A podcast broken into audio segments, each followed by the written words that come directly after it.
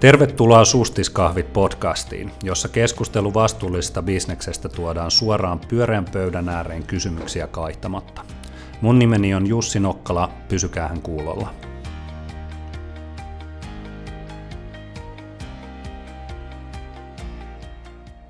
Nykytoimet ilmastonmuutoksen ratkaisemiseksi eivät riitä. Päästöjen vähentäminen on keskeinen toimenpide, mutta myös päästöjen poistoon liittyville teknologioille tulisi luoda nopeasti markkinat. Tänään vieraaksemme saapuu Antti Vihavainen, yksi puropalvelun perustajista. Fortumin vetämä puro on maailman ensimmäinen markkinapaikka, joka käy kauppaa hiilidioksidin poistolla. Antti vastaa Puron huutokauppajärjestelyistä ja on ollut kehittämässä hanketta, jonka tavoitteena on tehdä hiilidioksidin poistosta kaupallista toimintaa. Tervetuloa Antti. Hienoa. Kiitos kovasti Jussi. Kiva olla täällä. Mahtavaa. Mä kävin tänään Puron kotisivuilla ja mä kiinnitin huomiota, että sivut on nykyään sekä englanniksi että saksaksi. Joo, pitää paikkansa. Miten maailmanvallotus edistyy? No itse asiassa me tehdään nyt parhaillaan testiä siitä, että min, miten meidän markkina, markkinointi tehoaa kuin saksankielisellä markkinalla äh, kuin saksankielisellä viestillä versus englanninkielisellä viestillä. Eli tavallaan mitataan sitä bang for buck, kun, kun investoidaan kieliversioon, niin kuinka paljon me saadaan siitä lisätehoa. Just näin. Tätä, me puhutaan tänään varmaan hiilinieluista, me puhutaan ilmastonmuutoksen hillitsemisestä, mutta ensin pitää kysyä, että kuinka päätyy kehittämään maailman ensimmäistä hiilinielumarkkinapaikkaa? Niin, no itse asiassa ihan niin kuin alun perin taustalla siinä on kyllä varmaan se, että liian monta kertaa lukenut ekonomistista ja muualta tällaisia artikkeleita, jotka kertoo siitä, että hiilidioksidi on liikaa ilmakehässä ja että toisaalta sitten on olemassa teknologioita, joilla sitä voidaan sieltä poistaa.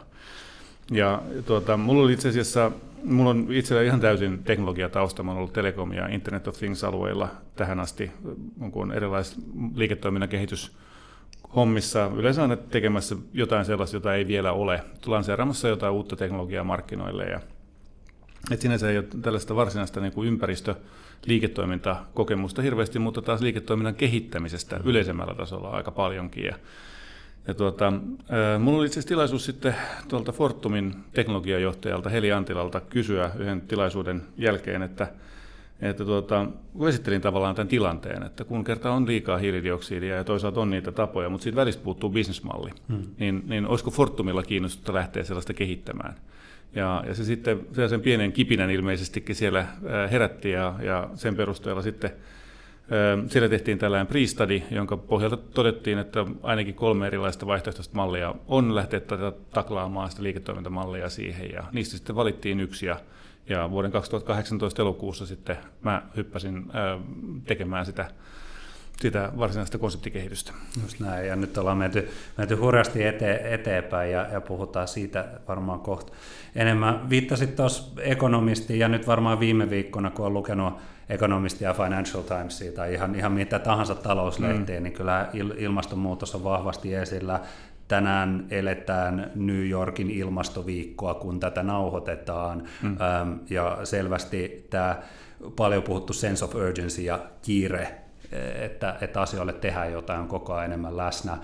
Mä katsoin Puron sivuilta, että meillä on yhdeksän vuotta aikaa ratkaista ilmastonmuutos. Miten se ratkaistaan?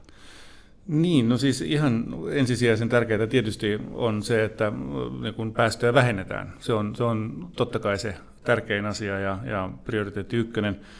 Niinhän on, on tietysti siellä Pariisin sopimuksessakin sovittu, että päästöjä vähennetään. Valitettavasti äh, nyt on ainoa mittari, millä on mitään merkitystä, on se, että paljonko hiilidioksidia on ilmakehässä. Ja valitettavasti se mittari nousee koko ajan. Kyllä. Nationally Determined Contributions, mitä, mitä on maat äh, kertonut tekevänsä, niin ei toteudu sellaisenaan. Joten ähm, kyllä se niin kuin on ilmiselvää, että, että meidän ei kannata lähteä niin kuin odottamaan ja luottamaan, että ne kohta rupeaa puremaan. Mm. Et samaan aikaan kyllä kannattaa ehdottomasti lähteä kehittämään sellaisia menetelmiä, jotka hiilidioksidia sitoo aktiivisesti pois ilmakehästä. No, mikä puron rooli on sitten tässä? No, puron rooli on nyt oikeastaan tällainen niin, puro, puro on lähtenyt nyt sitten kun tavallaan harmonisoimaan, yhteismitallistamaan näitä erilaisia päästömenetelmiä siten, että saadaan tuota, niistä keskenään kilpailukykyisiä ja voidaan laittaa ne markkinapaikalle ja, ja niistä aina tehokkain saa ensimmäisenä sitten kaupan aikaiseksi. Ja tuota, me ollaan tässä tätä konseptia kehittäessä niin, niin käyty läpi joku parisen kymmentä erilaista mahdollista menetelmää, jotka, jotka hiiltä, hiiltä voi sitoa ilmakehästä. Ja niistä jäi jäljelle ensimmäisellä kierroksella kolme kappaletta, jotka me sitten e, tavallaan alustavasti validoitiin, validoitiin erilaisten henkilöiden kanssa käydyissä keskusteluissa. Ja, ja tuota, niiden päälle rakennettiin sitten tämä markkinapaikka. Just näin.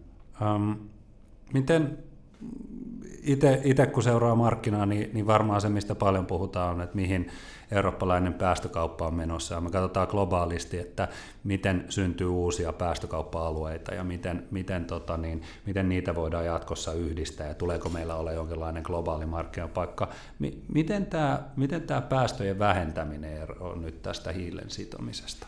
Niin, no tämä on oikeastaan tosi iso haaste. Tässä on käsittääkseni aikaisesti historiallista painolastia, että ympäristöjärjestöt on kieltäytynyt pitkään hyväksymästä tällaisia päästöjen poistoja, tai siis niin kuin, niin, hiilidioksidin poistamista keinona, että se ei ole ollut sallittujen keinojen valikoimassa ollenkaan sen takia, että on ajateltu, että se aiheuttaa moraalista rappeumaa, mm-hmm. että voidaan maksamalla – enemmän, niin, niin äh, tavallaan välttyä niiltä ikäviltä äh, investoinneilta energiatehokkuuteen ja päästöjen vähentämiseen. No nyt sitten ollaan päästy tilanteeseen, jossa se, kaikki on niin ottanut hatun, hatun käteensä ja todennut, että okei, okei, okei, että näitä tarvitaan ja, ja siihen tarvitaan niin mekanismeja sit siihen tuota, niiden, niiden kiihdyttämiseen. Ja sehän on oikeastaan puron koko pointti. Eli kun on olemassa tällainen hiilinettonegatiivinen toiminta, esimerkiksi biohiilen valmistaminen tai, tai puurakentaminen tai karbonoitujen rakennuselementtien valmistaminen, niin, niin se, että tämä nettonegatiivinen osuus tulee sinne kauppapaikalle, niin aiheuttaa, ja, ja se myydään siellä ja siitä joku taho maksaa rahaa, niin sen rahahan menee siihen, että se osa, se, kil, se arvoketju tulee kilpailukykyisemmäksi ja se pystyy laajentamaan toimintaansa, ja se on ilmaston kannalta positiivinen asia. Hmm. Joo. Varmaan kuulijoita paljon kanssa kiinnostaa, ja mä oon itse tietysti paljon, paljon tankannut myös, myös Puron verkkosivuja, ja, ja mielenkiintoista nähdä, että meillä oli aiemmin podcastissa vieraana Antero Vartija, joka on tässä Compensate-säätiössä ollut mukana, ja, ja ymmärsin, että Compensate on ollut myös tässä mukana, niin ketkä on Puron osapuolet, ketä siinä on mukana ja miten, miten sitä kauppaa käytännössä käydään? Joo.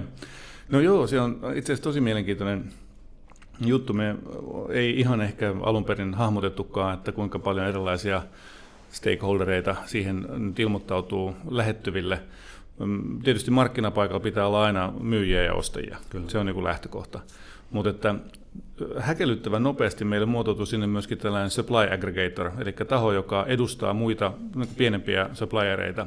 Ja, ja meillä on yksi asiakassuhde, tai meillä on tavallaan yksi sopimussuhde ainoastaan sen aggregaattorin kanssa, ja sitten sen takana on, on tää, näitä yksittäisiä toimijoita. Ja sitten toisaalta niin kun se ostajapuolella, niin me ollaan nähty useampia tällaisia niin kuin meidän näkökulmasta kanavakumppaneita, tahoja, jotka ostaa meiltä brändää sen uudestaan ja, ja myy sitten kuluttajille tai omille yritysasiakkaille eteenpäin. Hmm. Ja tällaiset niin kuin, toimijat on, on, oli nyt tavallaan se ensimmäinen lisäleijeri siihen, mutta sen jälkeen siinä on tullut itse asiassa niin kuin, aika suuri määrä erilaisia Tietysti niin kuin ostajan näkökulmasta pitää tietää, että mikä se hiilijalanjälki on hmm. tällä hetkellä, jotta sitä voidaan ruveta niin kuin tavallaan kompensoimaan. Hmm. Ja, ja sitten pitää olla jonkunlainen, mielellään joku suunnittelu, tuotteistussuunnittelu siinä, että miten sitä hyödynnetään sitä ostettua hmm. ää, niin kuin tavallaan kompensaatiota ja miten siitä kommunikoidaan. Hmm. Tässä, tähän on niin kuin tullut hyvää porukkaa siihen ympärille. tavallaan se toimittajien puolesta tietysti tarvitaan life cycle assessment laskijoita ja tarvitaan rahoitusta sille laajennustoimenpiteelle ja kaikkea tässä. On yllättävän vireä ja Joo. monitahoinen ekosysteemi rakennettu tähän ympärille nyt jo.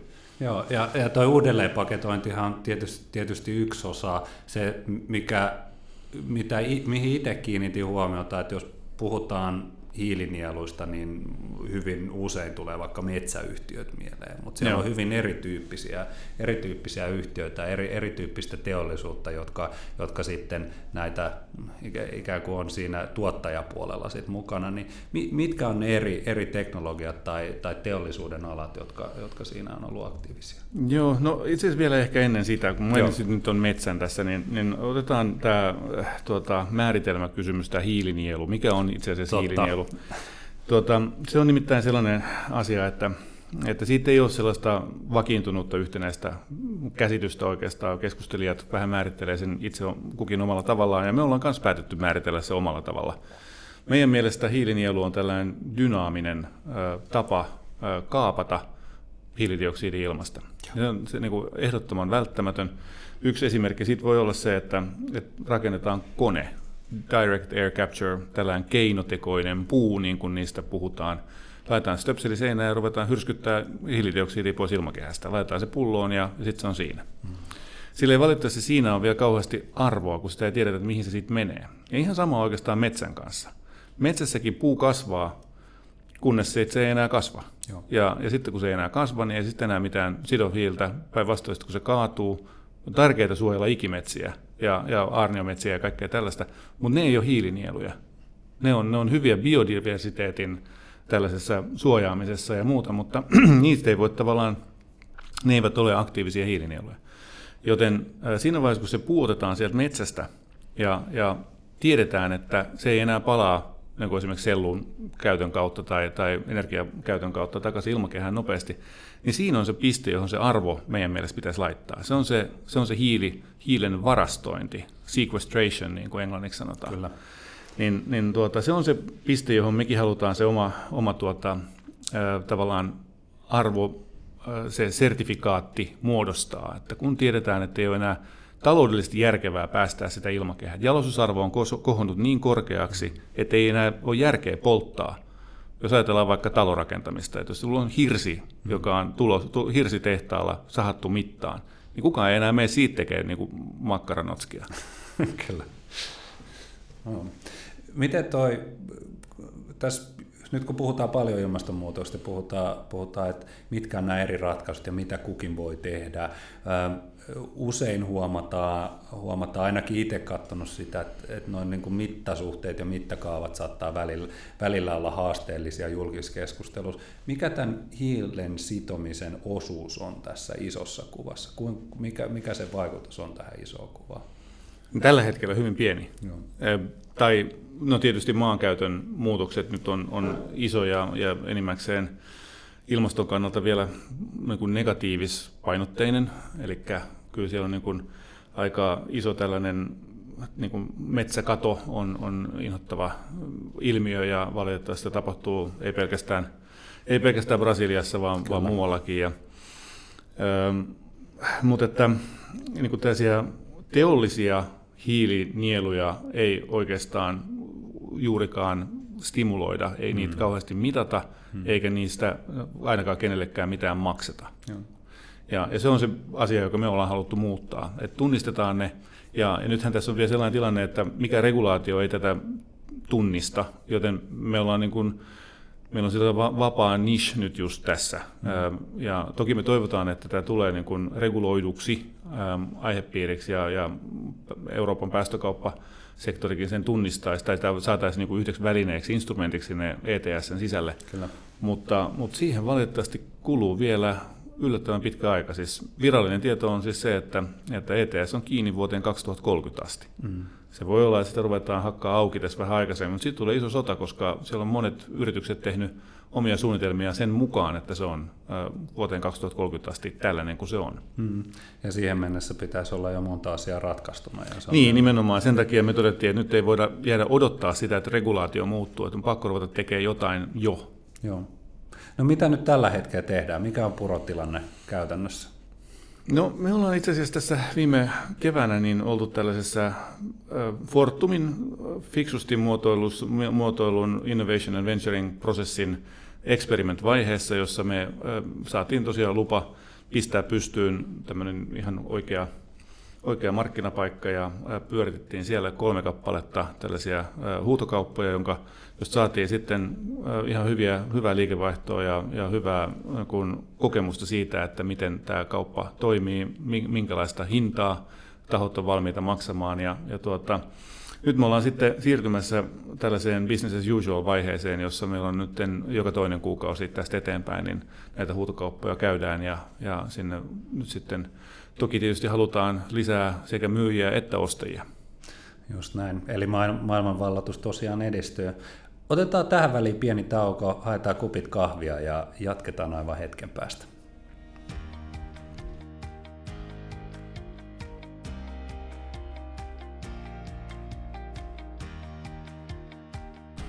Podcastin juontaja Jussi Nokkala tässä moi. Taustana vielä päivän aiheeseen pari pointtia. Maailmanlaajuinen päästöistä irtautumisen vauhti on hidastunut, ja se on nyt alimmillaan sitten vuoden 2011. Näin kertoo PVCn Low Carbon Economy Index 2019 julkaisu. Kasvavaan energian kysyntään vastataan edelleen fossiilisten polttoaineiden kulutusta lisäämällä, mikä nostaa edelleen päästöjä. Jotta pysyttäisiin Pariisin ilmastosopimuksen tavoitteessa, maailmantalouden tulisi vähentää hiiliintensiteettiä 7,5 prosenttia joka vuosi tästä hetkestä lähtien vuoteen 2100 asti. Tämä tarkoittaa nykyisen päästöistä irtautumisvauhdin lähes viisinkertaistamista.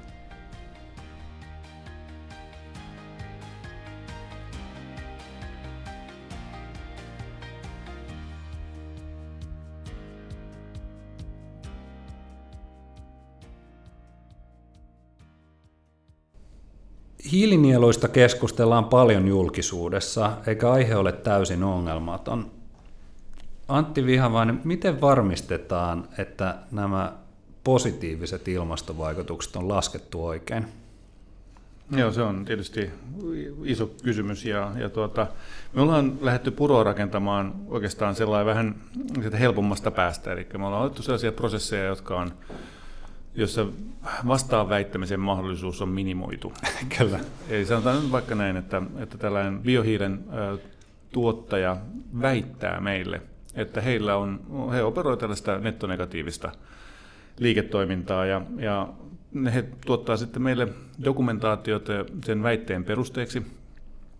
Ja me tehdään oma analyysimme siitä, katsotaan, että onko siinä mitä järkeä, hyödynnetään tietysti parhaita mahdollisia asiantuntijoita, jota, jota tuota, onneksi tästä lähipiiristä hyvin löytyy. Ja sitten niin se väite varmistetaan meidän metodologiaa vasten. Eli meillä on oma metodologia, jossa sanotaan, että minkälaiset ehdot pitää täyttyä, jotta, jotta se väite voi pitää paikkansa. Ja me ei olla se, joka sen väitteen tarkistaa, vaan me tehdään yhteistyötä tällaisen luotetun kolmannen osapuolen kanssa, joka sitten tavallaan omien prosessiensa ja oman maineensa niin kuin kustannuksella tai oman maineensa kautta vakuuttaa Kyllä. sitten, että tämä on, tämä on oikein hoidettu homma. Hmm. Ja, ja tuota, nämä niin kuin asiat, joita, joita siellä varmennetaan, on sellaisia, niin kuin, että, että onhan vaaka ollut kalibroituna hmm. ja, ja niin kuin on mitattu oikeita asioita. Eihän ole päästö tai niin kuin tuota, tavallaan vuotoja jossain, jossain niin kuin prosessissa. Ja, ja mitä muuten nämä tuotanto tavallaan järjestelmän data sanoo, onko se yhteneväinen niiden väitteiden kanssa. Miten muuten myyntikirjanpito, onko se kun esimerkiksi biohiilen tapauksessa, biohiiltä ei voida, niin kuin meillä on metodologiassa kielletty, että sitä sellaista biohiiltä, joka on myyty esimerkiksi voimalaitokselle tai, tai metallin valmistukseen, niin ei voida hyväksyä hiilinieluksi tavallaan tai hiili tällaiseksi varastoksi koska sehän tietysti päätyy takaisin ilmakehään noiden kahden toimenpiteen kautta. Eli kaikki nämä asiat tarkistetaan, ja vasta sen jälkeen sitten, kun se on saatu leimo päälle, että tämä on oikein hoidettu, niin sitten me annetaan niitä sertifikaatteja tämän toimittajan tilille, jota hän sitten voi jolla hän voi käydä kauppaan. Just näin, joka, joka vastaa hyvin pitkälti sitä, mitä, mitä niin kuin monessa saman, samantyyppisessä toiminnassa, puhuttiin me nyt taloudellista transaktioista tai muiden, muiden niin kuin, uh, hyödykkeiden myynnistä, niin tulee tietysti huomioida jossain määrin samalla tavalla kuin PVC on yksi, joka sen oman stamp of approval sinne antaa tai sitä luottamusta luo, niin samalla tavalla Puro, Puro on sitten se toimija, joka pitää varmistaa, että kaupankäynti on läpinäkyvää ja siinä on nämä ulkoiset tahot mukana. Ja. Yksi, mikä varmaan kiinnostaa myös kuulijoita, on, on, että jotenkin ajattelee, että kun puhutaan markkinapaikasta, niin se on joku niin kuin riippumaton taho, jossa sitä kauppaa käydään. Mikä on Fortumin rooli tässä kaikessa? Miksi Fortum on mukana purossa? No, Fortum on, on, tuota, toteuttaa tällä oikeastaan sitä For a Cleaner World-strategiansa. Tämä on täysin sen mukainen hanke ja, ja heillä on, on tuota, niin kuin hyvä halu saada aikaan asioita, jotka, jotka vie niin maailmaa oikeaan suuntaan. Ja tämä on niin kuin vaan nähty sellaiseksi hyväksi hankkeeksi. Se, että onko tämä ikuisesti Fortumin hmm kokonaan omistama hanke tai yritys, niin, niin sehän jää sitten nähtäväksi tässä mm-hmm. Jatkossa. Mm. Ja se on hienoa ajatella, että, että kiihdytetään tietysti niitä innovaatioita ja luodaan markkinoita, joilla, joilla nämä niin kuin tulevaisuuden ratkaisevat teknologiat myös löytää, löytää sitten, sitten ostajia. Tämähän kuulostaa siltä, että, että tässä on varmaan Fortumille kanssa sit jonkinlainen bisnesmahdollisuus ja varmaan myös näille, näille muille toimijoille, niin kuka, kuka tästä hyötyy ja, ja mitä liiketoimintamahdollisuuksia eri yrityksillä tässä on?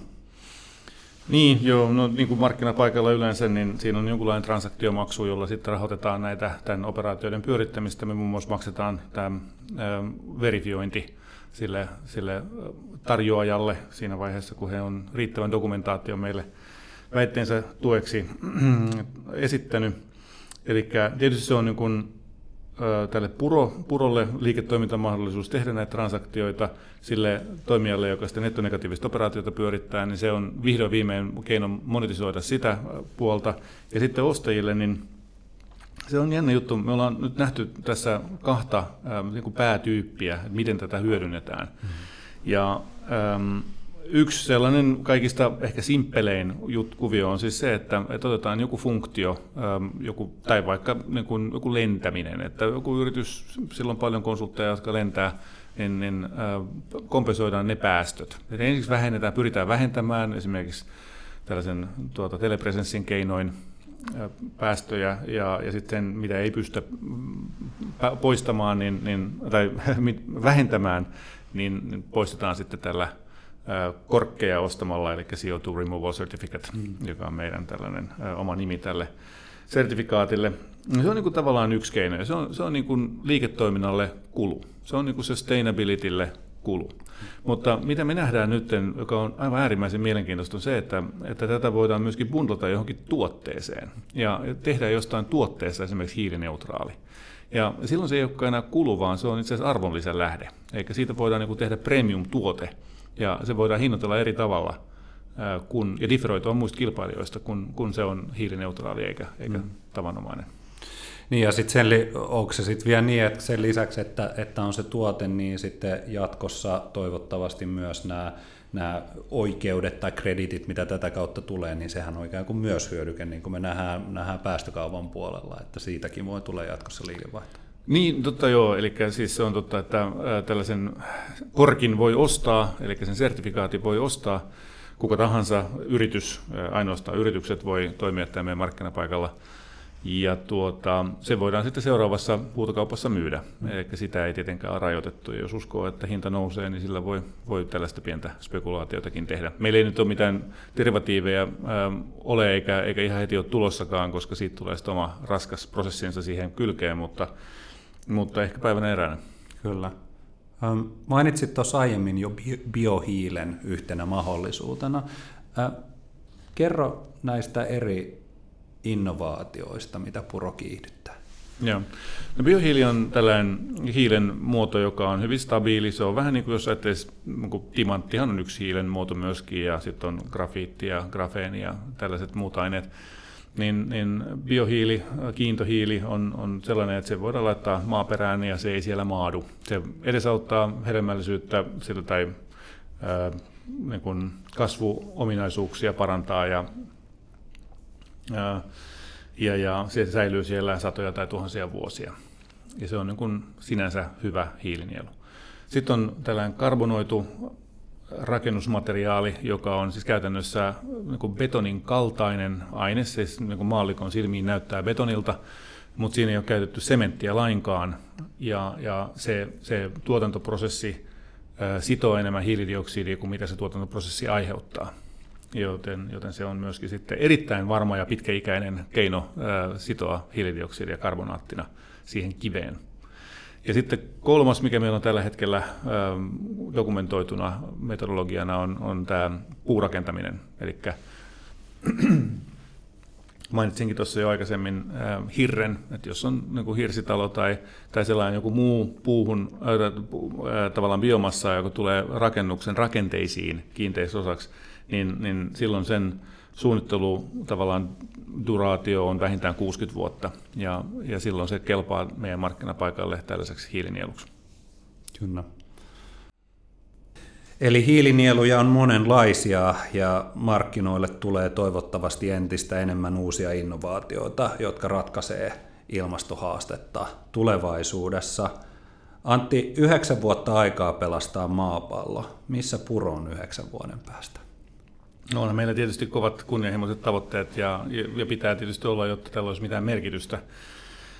Meillä on niin kuin oma sellainen seuraava virstan pylväs on, mikä on kieltämättä aika korkealla ja kaukana, mutta tällä aikavälillä pitäisi kyllä päästä samankokoiseen ilmastovaikutukseen kuin EU ETS on tällä hetkellä.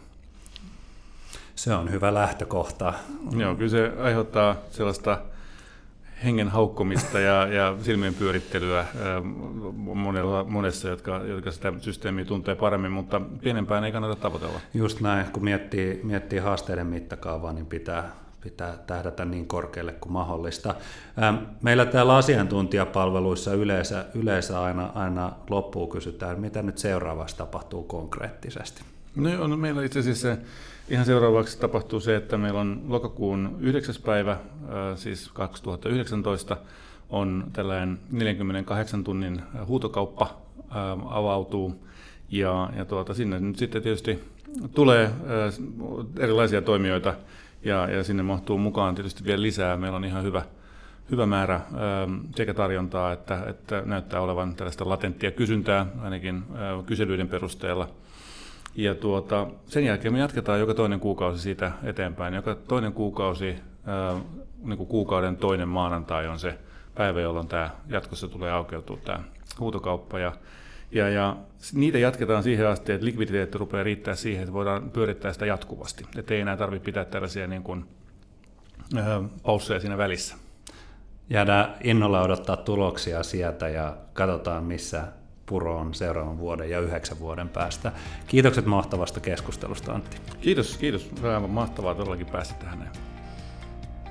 Tämä oli Sustiskaavit podcast, jossa keskustelu vastuullista bisneksestä tuodaan suoraan pyöreän pöydän ääreen kysymyksiä kaihtamatta. Mun nimeni on Jussi Nokkala, pysykää kuulolla.